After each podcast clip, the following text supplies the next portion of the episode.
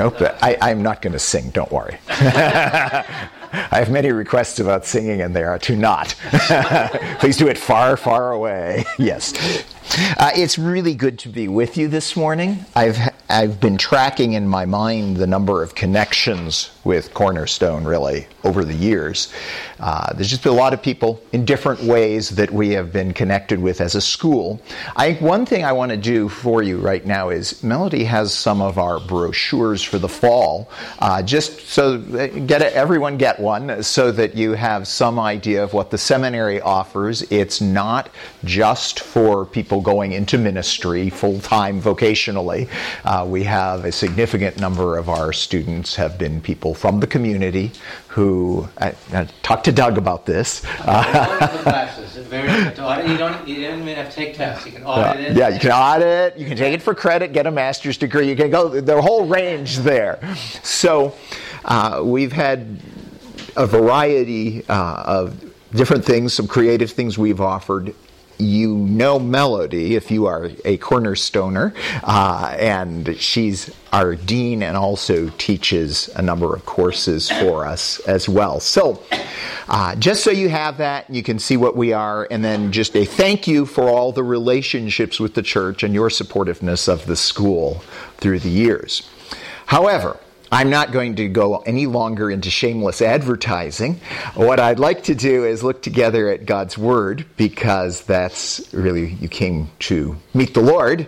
Uh, and I'd like to encourage you, if you've got a Bible or you do it on an app or however you see the scripture, we're going to be looking at the Gospel of Luke, chapter 5, starting with verse 27. Uh, 27 to 32. And I'd like to look at the passage this morning and then think a little bit about who Jesus is in this passage and what it implies for us today as we encounter him directly and personally as a living Savior. So, Luke 5 27 to 32, and we're going to be talking together about crossing bridges. After this, Jesus went out and saw a tax collector by the name of Levi sitting at his tax booth. Follow me, Jesus said to him. And Levi got up, left everything, and followed him. Then Levi held a great banquet for Jesus at his house, and a large crowd of tax collectors and others were eating with them. But the Pharisees and the tax and the teachers of the law who belonged to their sect complained to his disciples. Humph! Why do you eat and drink with tax collectors and sinners? Ugh. Jesus answered them, It is not the healthy who need a doctor, but the sick. I have not come to call the righteous, but sinners to repentance. So this morning, we want to think about crossing bridges, and in particular to realize that we resemble Jesus most when we actually care about people that might be labeled as the wrong crowd by those around us. Those around us in the community could be Christians around us in the church. So we want to consider both what this means about Jesus and each one of us individually, and us following Jesus and how we relate to those that God's placed into our lives. So I'd like to pray for just a moment about God's Word and His Spirit speaking to us. So let's pray. Father in heaven, thank you that you've given us a written word that communicates your heart, your values to us. Thank you that you gave us a living word, the Lord Jesus, who shows us exactly you, what God's like. Thank you that you've given us not just a historical narrative, but that this same Jesus, who lived 2,000 years ago in Galilee, is still alive and personally involved with our lives. So, would you Come, Holy Spirit, speak to us. Speak to us of Jesus, speak to us of our need for Him, and of His all sufficient answers and provisions in our life for forgiveness, to know your embrace and your love. Guide us today closer to you and into your presence. We pray this in Jesus' name. Amen. So, I want to start by thinking about bridges. Bridges are very useful. Bridges get you from one place to the other. Uh, some of my favorite bridges. Uh, this is the Verrazano Narrows Bridge. It gets you from Staten Island into Brooklyn, New York. And this is taken from right below it. When my daughter and her husband uh, surprise hooked me into a 40 mile bike ride that went all around Brooklyn and into Queens. Uh, but we stopped there and took some pictures of Verrazano Narrows. Uh, this is a covered bridge. It's an old wooden covered bridge. It's in Parke County, Indiana. Every October, Parke County sponsors a festival of covered bridges. It's worth your going if you're here in October and see all their covered bridges. But this bridge gets you from one side of the creek to the other. Here's the Brooklyn Bridge. It gets you from Manhattan over to Brooklyn, where we're standing. And it has the charming feature, besides crossing over the East River, that there is a walkway right in the middle, a very prominent and significant sized walkway, so that you can stroll back and forth across the Brooklyn Bridge. If you're in New York, it's worth your doing. You get a great view of both Brooklyn and Manhattan as you cross the East River. So, Luke chapter 5. Let's think about Jesus and particularly his care for people who are seen as the wrong crowd, outsiders, people looked down upon. Uh, you might wonder what is the key to Jesus being able to do this? It's actually a very straightforward idea does not mean it's not challenging to me personally, but it's a straightforward idea. The key in Jesus' ministry that is so well exemplified in the story with Levi is that Jesus knew how to cross bridges. Jesus knew how to go from one side to the other. As we'll see, the people of his day thought that there were impassable barriers that separated different categories of people. So they never went close to certain types. And Jesus, disconcertingly, went right up to those people and engaged them personally. He crossed bridges. So let's look at the passage. We begin in 27. After this, Jesus went out and saw a tax collector by the name of Levi sitting at his tax booth. Follow me, Jesus said to him. And one of the features of Luke's style is that he often is more concise in expression than some of the other gospels, and he packs a whole bunch into one verse. So we need to pause for a moment so that we get this set up right to understand what's happening. So Jesus is with his disciples. And he crosses over the bridge in verse 27. Here's, here's the paradigm for how to do this. Jesus' ministry was primarily take, take, takes place, carried out in the region of Galilee, up in the north of what is today Israel.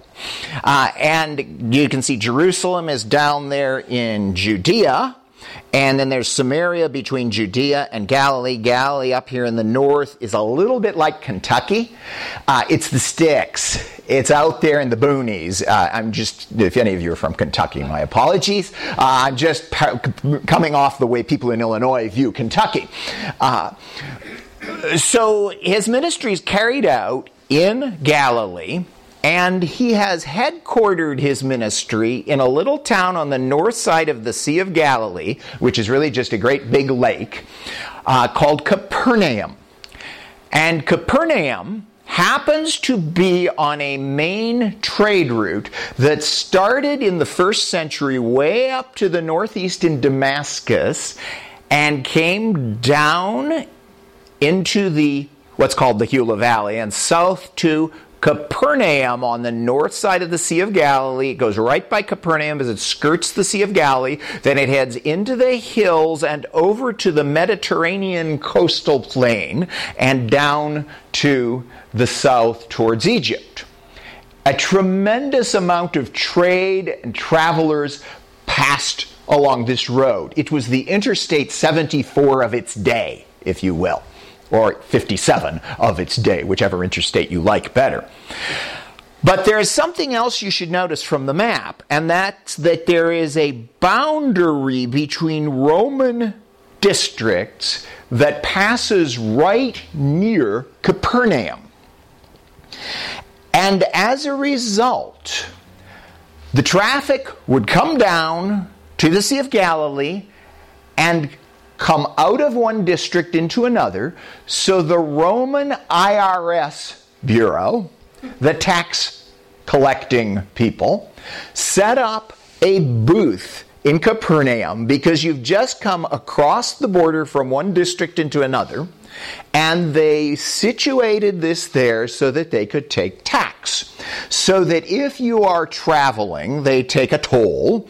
And if you have two donkeys full of merchandise you're going to be selling somewhere, they take a tariff off of you as you come by. They get, they get your money. And the travelers coming along would have to come right on the road, right by this tax booth it is the same thing that you see today on interstates after you cross a state boundary and you see those little signs that say, all trucks must weigh. This is what they're doing. It's all donkeys must weigh in the first century. And so Levi is an IRS agent, if you will. And he collects the surcharge. Day by day, in a little tiny town on the north side of the Sea of Galilee called Capernaum, Levi manned his tax booth. Uh, this, by the way, is Capernaum. This is a, it's a well excavated little town. It's a, we're talking like a thousand people. Okay, this is really a small place. It is well excavated. You can see here the, the houses, the outline of the houses that archaeologists, uh, of course, everything has fallen down, but you can still see the outline of the foundations. And you can see the, the synagogue is there in the background. That's actually the fourth century synagogue, but the foundations of the first century synagogue where Jesus and the disciples went and worshiped is still there intact. The the town is right on the north end of the Sea of Galilee. So, because the trade route comes by, there's a lot of traffic. It's a strategic place, but it also is harbor home to a lot of little fishing boats. And you will recall, of course, that a number of the disciples are fishers, and they're out getting fish in the big lake we call the Sea of Galilee. So, Jesus comes, let's keep on verse 27 still for a moment. Uh, let me explain just a little bit about uh, who these tax collectors are. There is a tax collector at his booth named Levi. This is the same person that the other Gospels label Matthew. It's very common in that day for Jewish men to have double names. So he is presumably Levi Matthew. And Levi, we know his occupation, but how many of you like people who work at the IRS? Okay. Most people don't like people who work at the IRS because they're trying to take your money and collect taxes. And I'm sure that's universal, not just in America, but in other countries, that the tax people we wish would go away. It's worse for Levi because in this culture, there is a so called spiritual elite. They go by the name of the Pharisees. And the Pharisees despise tax collectors for more reasons than just that they're collecting taxes. Because a Jewish person who works to collect taxes is in the employ of the Roman government. And of course, this is the Roman Empire period, first century AD. And so we have somebody who is a collaborator with the occupying power. And if you know anything about first century Jewish attitudes and politics, they hate the Romans viciously and it will, in a few decades, erupt into the great Jewish revolt that will turn out to be a total disaster for the Jewish people.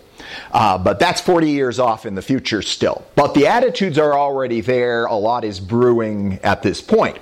And so the Pharisees look at tax collectors as people who have betrayed their people, their, their nation. They're quislings because they work for the Romans. And they're very explicit. You can read this in the documents. The Pharisees say that anyone who is a tax collector, because they have betrayed their own people, dishonest, they will cheat you, and you can't trust them, you shouldn't have anything to do with them. Cut them off. Don't let them come into your society because they are so impure. And the Pharisees were very concerned, as we'll see, about purity, and they felt that if you hung out with somebody who's a tax collector, you're going to get contaminated. And it's going to be really bad for you. So you don't want to hang out with tax collectors. So this is all in the background. Now we'll meet another tax collector in Luke. You remember in Luke 19, you're going to meet Zacchaeus. It says he is a chief tax collector and he is loaded. He's wealthy because he's at the top of the tax farming pyramid and he gets all kinds of money. Levi Matthew isn't wealthy. It doesn't say that. He's a toll booth guy.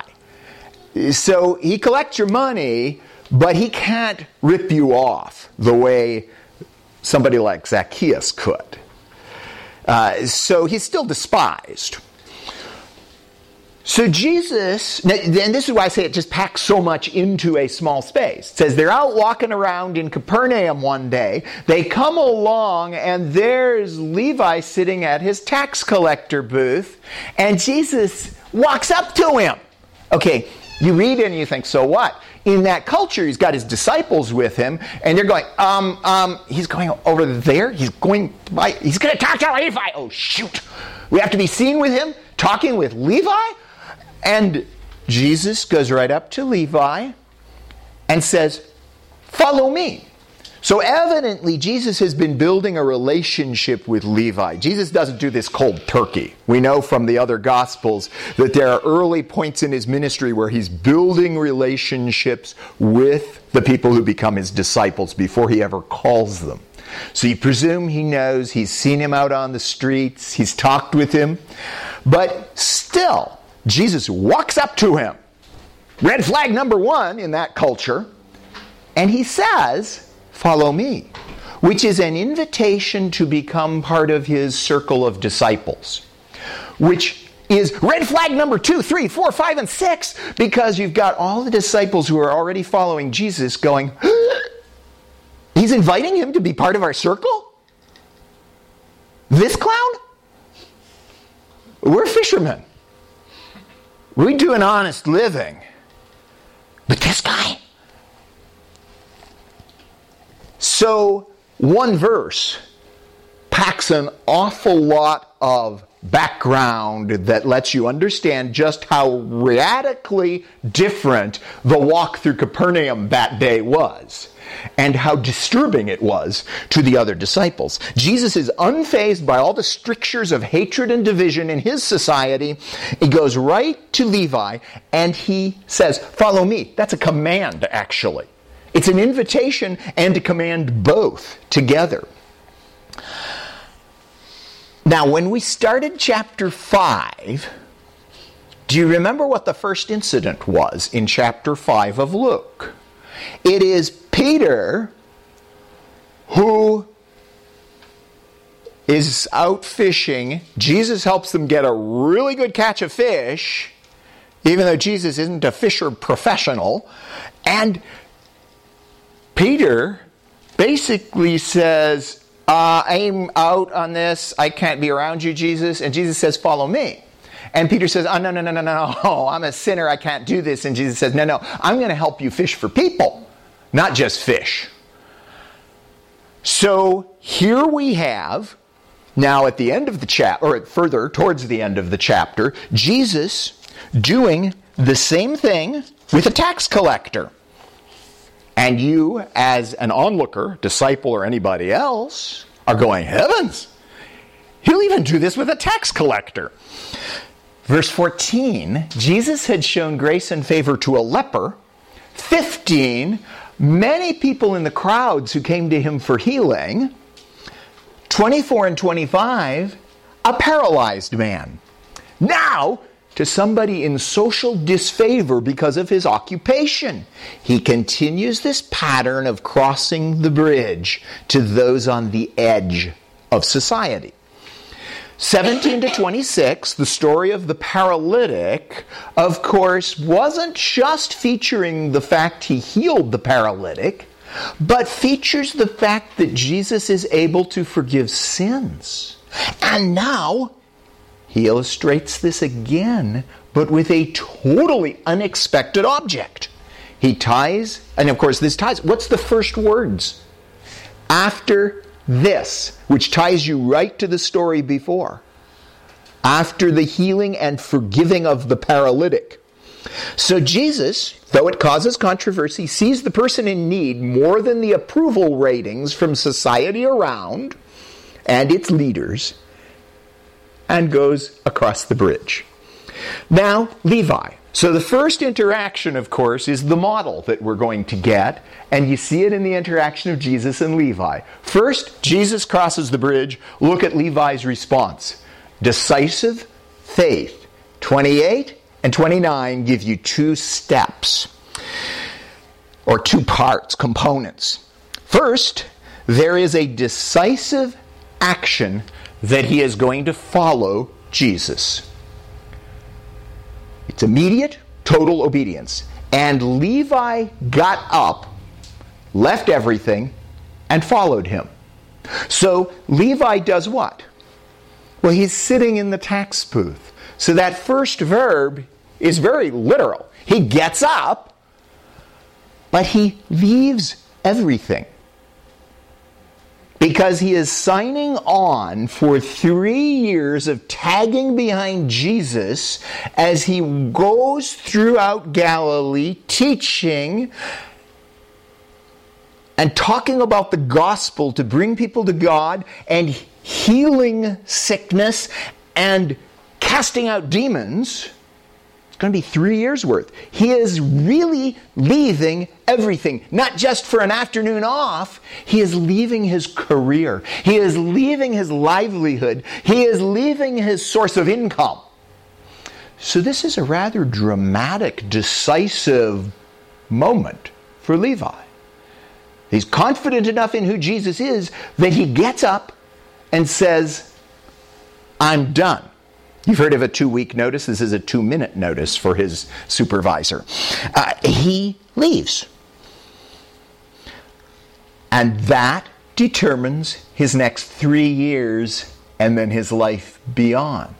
He's never going to be back at the IRS office. But there's more. Look at the next verse. Then Levi held a great banquet for Jesus at his house, and a large crowd of tax collectors and others were eating with them.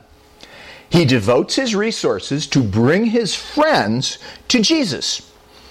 Evidently, the first step for him in following Jesus is to connect other people with Jesus.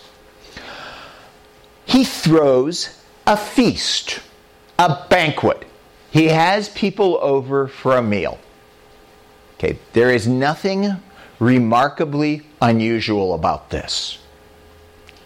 They prepare food, they invite friends, They come and have fun. That's what he does. Now, you, you'll notice several things. It says it's at Levi's own house. So even though he's left everything, he still owns a house. And part of devoting himself to following Jesus may be leaving certain things and making a clean break, as with his career in this case. But he still has a house, and following Jesus implies using that resource differently. He doesn't get rid of the house, he still invites people over to a big banquet. So he sponsors a party, ministry by party. It's an entirely natural event to get people together, a big dinner party. And whom does he invite? Now, Levi could have said, Hey, I'm a follower of Jesus. I got these other disciples in my group. I'm going to have them over. He makes a break with his career. He doesn't make a break with his relationships. He invites all his old friends who don't know Jesus, really. And he says, I want you to get to know this Jesus. And it says that they are eating with them. Who's them? The antecedents are Levi and Jesus. So Levi's at the banquet that he's sponsoring, and his old friends are there, but they're eating with them, which is Levi and his guest of honor, Jesus. And in some way, he's communicating to these people, wow, this Jesus is totally different. He's leading me towards, he's connecting me with God, but he's not like any of the other leaders around. You need to get to know him. Which is, of course, part of Luke's gospel message to us that you need to be like Jesus, but you also need to be like that crowd and get to know him personally and directly. And who's on the guest list? Well, it's his established network of notorious friends and associates. Tax collectors, he's invited friends from work, and others. And as we'll see in a moment, the Pharisees are going to assess this crowd and say, These are all people on the outs. You shouldn't be hanging out with them because they're going to contaminate you. They're going to get you spiritually dirty. What is going on?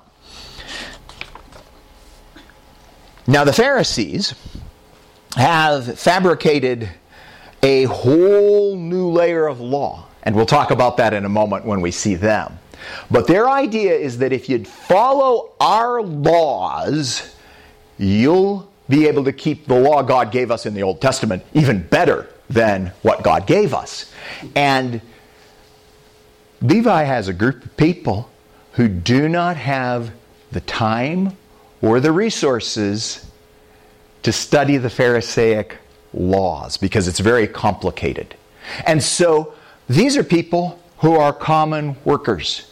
They are trying to survive. They're trying to make a living. They're trying to put food on the table. They're trying to get home and be there for their spouse and children. And they can't possibly spend the time that it would take to master the Pharisaic regulations. So the Pharisees say, look at them. They're not like us. They don't do the things that we say they should. So they're just dirty and unspiritual. So here you have your first paradigm of encountering Jesus. Look at Levi. His life takes a total turn dramatically because of Jesus. He can't wait to share Jesus with his friends from his circle. And he has received grace freely from Jesus because nobody would expect him to be included in a rabbi's circle of disciples. Yet Jesus has just said, Come on, you're in. So he turns around and gives generously to others' lives to connect them with Jesus. But you notice one thing? How totally everyday and normal this all is? He's at work. Jesus says, Why don't you leave work and be a disciple? So he says, Okay, I'm done. Goes with Jesus, and then he has a party. So it gives us some reflection points. Uh, how do you do, and I ask myself these questions, how do you do crossing bridges? What makes you afraid to cross bridges to people who need Jesus Christ, but are somehow distant from you, or maybe not even approved by people around you? What gets in the way for you? And then thinking of Levi, just how decisive has your response to Jesus been? It doesn't mean God wants you to leave your occupation necessarily. Many people, He wants to glorify Him in their careers. It doesn't have to, Levi, you don't do, you don't parrot everything. But the key thing is that Jesus says, follow me to Levi, and Jesus says, follow me to you, to every one of us here. What do you do? What is your response to a living Lord Jesus? And what will that imply for you? So, if that's the model, the interaction of Jesus and Levi, the passage also gives us the mission of crossing bridges, and we see that in the interaction between Jesus and the Pharisees in 30 to 32. We start with the Pharisees. So we saw Jesus and then Levi in sequence in the model. And now in the mission, we see the Pharisees first. And the Pharisees' response is like that old song you're breaking all the rules. Uh, verse 30. But the Pharisees and the teachers of the law who belonged to their sect complained to his disciples, Why? Oh, why do you guys eat and drink with tax collectors and sinners? So somebody is watching. Somebody is near at hand looking on. It's not just Levi and his friends from the streets. And we don't know when this verse 30 happens, whether it's right after the banquet or whether they wait a while and then they corner the disciples. Uh, it's not clear when, but it's the Pharisees and teachers of the law or scribes who belong to their sect, who teach the law in their way. So, we go from looking at the joy of the party as we're eating and we're drinking and we're getting to know Jesus and having fun to turn our gaze to the dour faces and acid tones of the officially recognized spiritual leaders of the people. And the text says they complained. And it's a wonderful word. In the original Greek, it's the word gongudzo, which I love because it's a word about grumping. And when you start to read it in the text, you realize that it's actually one of those words that sounds like what it's describing. They're going against Jesus and his disciples. They're grumping. And so they complain. And you'll notice to whom they complain. And don't miss that in chapter 5, we've been tracking the Pharisees.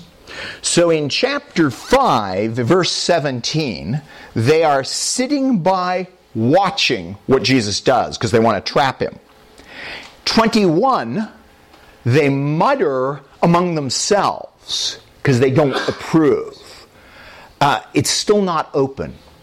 Verse 30, here, they finally garner enough courage that they come out and they speak to Jesus' disciples. The problem's not the disciples, they don't like Jesus. So they still don't go direct to Jesus. They go to the disciples. Maybe they feel the disciples are more vulnerable and they can corner them. They try. And so they charge the disciples with doing wrong, which of course includes Jesus. 31 and 32, who's going to answer them? It's Jesus, who will step in and say, Oh, by the way, guys, let's talk about this. Uh, and then in 33, they finally address Jesus directly, but they have to work up to it as you go through the chapter. So, what's the question for the disciples about Jesus' practice? It is a direct, clear question. Why do y'all eat and drink with tax collectors? Yuck! And where the text had described them as others, the Pharisees called them sinners. Well, we're all sinners. Everybody needs God's forgiveness. What is the key to call them sinners? Well, the Pharisees have erected this whole thought structure to help you obey the law. So the Old Testament law is very freeing. It shows us what God's like, It shows us his values. It shows us how God would act to other people in that day and age to show his love. The law is something that still applies to the Christian, and you just have to understand it in context so you see what comes over into our society and how. But the Pharisees have said, oh, law, these are things we can do. Part of the point of the law, according to the Bible, is it shows us we need God and we aren't perfect and we need a Savior. The Pharisees said, Oh, good, look, the law, things we can check off. And if we check them all off, God will smile on us and say, That's really good. You're perfect. Ha! Anyway, the Pharisees think they can get perfect by doing things. So they want to make sure that they guard so they don't violate the law. So, for example, it says in the law, set aside time to rest. Because the heart of God is that you're not a machine and you need rest. You're designed so that you need a balance of work and rest. So it talks about keeping a Sabbath. The Pharisees go, Oh, Sabbath, what does that mean? Well, it has to be on one day a week, just like this. And well, what does that mean? What's, what's too much work? You got to walk around. So what, what do we do? So you can go three fifths of a mile. They defined it. This is how far you can go. And if you go four fifths of a mile, you've worked and you broke the Sabbath, sinner. But if you go two fifths of a mile, you're just fine. But dang it, my cousin is a mile and a half away and we're getting together on Sabbath. I need to get there. What do I do? The Pharisees, oh, okay, there's a way we deal with this. Uh, if on Friday, before the Sabbath, you take food and drink, take, take a, you know, take a bottled water and a sandwich, and deposit them at a house of a friend that's three fifths of a mile away. You go down the road another three fifths of a mile and deposit some more bottled water and a sandwich at the house of a friend. Then you can, on the Sabbath, walk to the one house, have a drink, have a sandwich, and that becomes your home. So that you're starting over again and it sets the clock again. You can go another three fifths of a mile. Okay, you get what's going on. What they've done is they've created a huge superstructure. It is legalistic to the extreme, designed in their mind to protect you from ever violating the law, but it all assumes that you can gain righteousness by works and that you can be good enough for God. And so we've gone, it's totally different from the law of the Bible, the Old Testament law, which is freeing because it shows you what God's like and what he, how He loves us and His values. Uh, this is something very different. And so the Pharisees are going, these people are in the hoi polloi. They don't keep the law the way we do. It's not the law, it's their set layer on layer of additional laws to make you do things. And of course, you can only master this if you have a lot of time to devote to studying it. And so these people who are just barely surviving are they're the trash because they don't study our law, our regulations as Pharisees. And so if you hang out with them, you're going to be contaminated. Jesus couldn't possibly be a good rabbi and a teacher if he's hanging out with these kind of people. What disciples? What are you guys doing? Why? Oh, why? Do you? But that's not really the question. Why? Why? Does Jesus, your rabbi, you think you trust him? Hang out with these kinds of people. You're eating, you're drinking, you're having meals with them. They're going to get you dirty. This is the worst thing possible. It will wreck your purity. So they censure the attitude of Jesus, his openness to cross bridges and engage anyone. Their concern with appearance will lead them to lose the people in the process. It is an apparent piety that is destructive and overlooks real need. So, to truly follow Jesus, in some way we are called to break down barriers, cross bridges of all types. It might be economic, it might be social, it might be ethnic, it might be racial, cross the bridges. Well, okay, so the Pharisees have said, look, you are breaking all the rules. They come at some point and they've seen this and then they approach the disciples and question it. Jesus responds, This is my mission. 31 and 32. 31. Jesus answered them, It is not the healthy who need a doctor, but the sick. He begins with a picture. It's a metaphor, it's a picture. He starts with something that is less directly offensive. Doesn't seem like he's assaulting, eh, he's attacking them or anything like that. But it's, they, they get a direct answer from Jesus, and it gives them the rationale for his actions in terms of the theology that drives what he's doing, drives his interactions in society. He begins with a picture from life. Sick people are the ones who need doctors. He cites what sounds like a proverb, presumably of that day. Who goes to a doctor and why did they go? Well, why do you go to a doctor? How many of you who live locally have called Carle Clinic or Christie or Provena, whatever your, your, your place may be, or wherever you live, the hospital or the doctor's office there, you know, it's 8.30 in the morning. You call, you get the nurse who's setting up schedule for the day, and you say, can I see Dr. Smith today?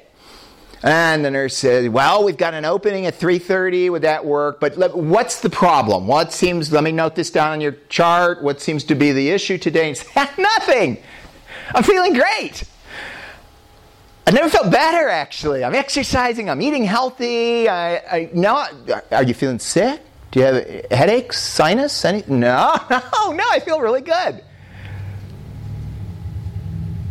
Why do you want to see the doctor?" Well, you don't want to see the doctor then. An apple a day keeps the doctor away. We want to avoid doctors if we can. Uh, doctors are wonderful, but you go to a doctor because you know you need them. I need somebody who can tell me what's wrong. I need somebody who can give me medication and a treatment plan, and I know I can't help myself. So Jesus says, it's not the healthy who need a doctor, it's sick people who know they need help. So, verse 32,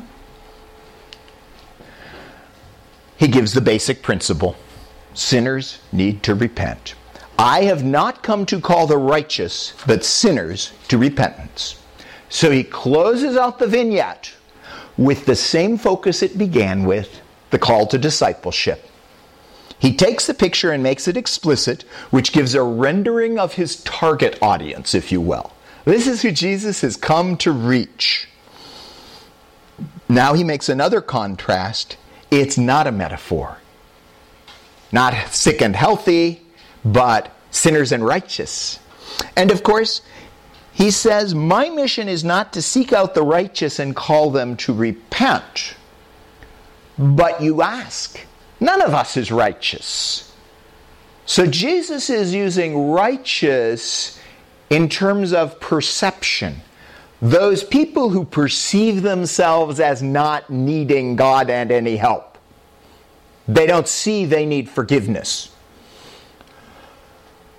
So there is a relative use of righteous, or maybe a sarcastic use of righteous by Jesus here.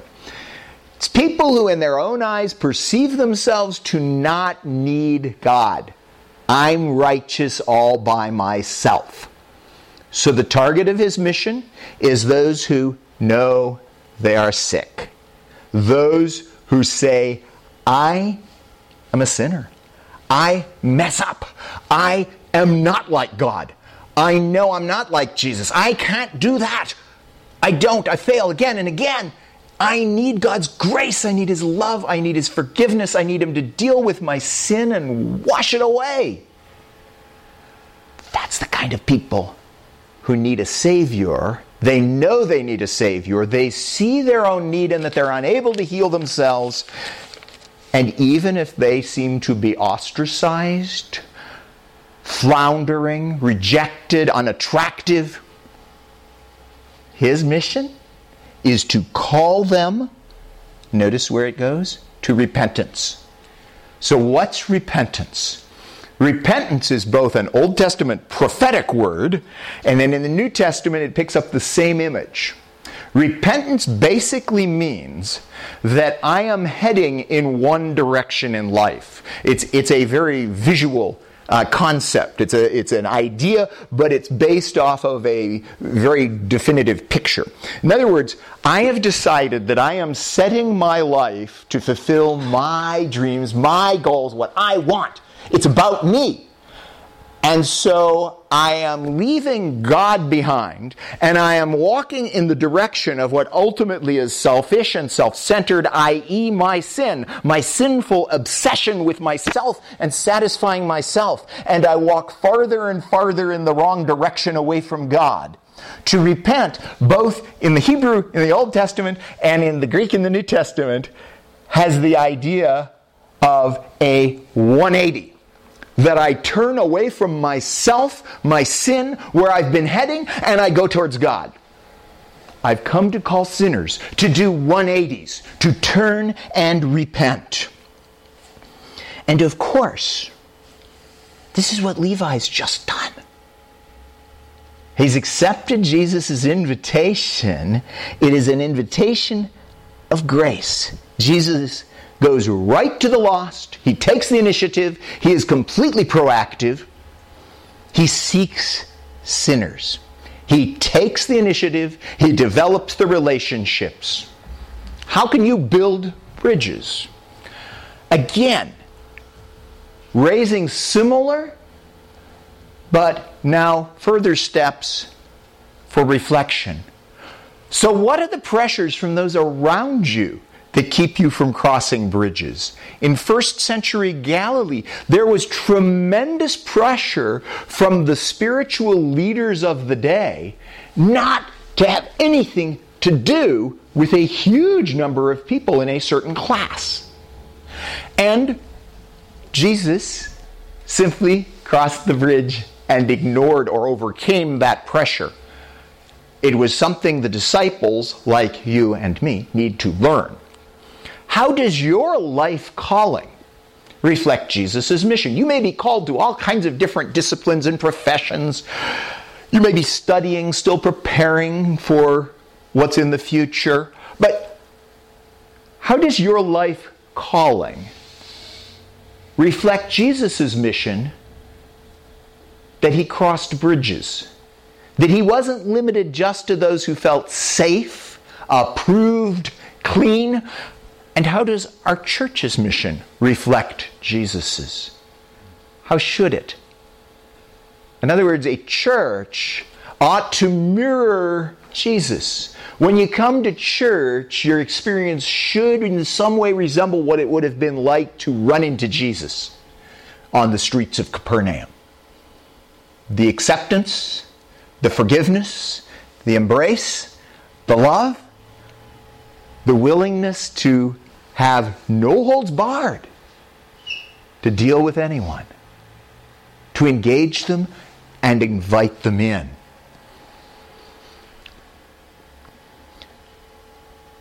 So the model shown in the interaction of Jesus and Levi, he crosses the bridges and Levi responds decisively. The mission from the Pharisees' question and Jesus' answer. He tells us his target it's the sinners, the people who need a Savior and know it. So envision, as we close the sermon, is there somebody that God's placed on your heart? Somebody in your circle that you're going to deal with this week?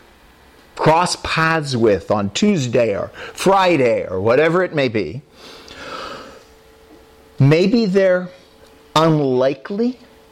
Maybe other believers even would be disapproving. But God has placed them on your heart as a person with need, particularly need for Jesus Christ and personal connection with Him. And you need to cross the bridge. How will you do that? How do you take the first step this week? Jesus said it was his mission. Is it mine? Is it yours?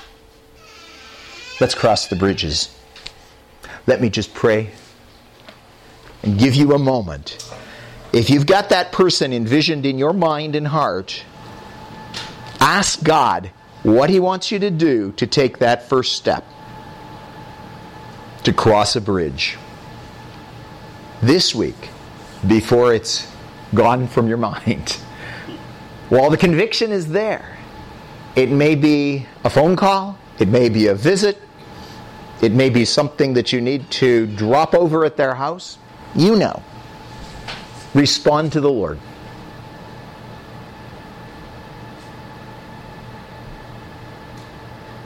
Lord Jesus, thank you that you crossed the bridge to each of us in our need, or are right now crossing that bridge to come close to us today, 2017, here in central Illinois.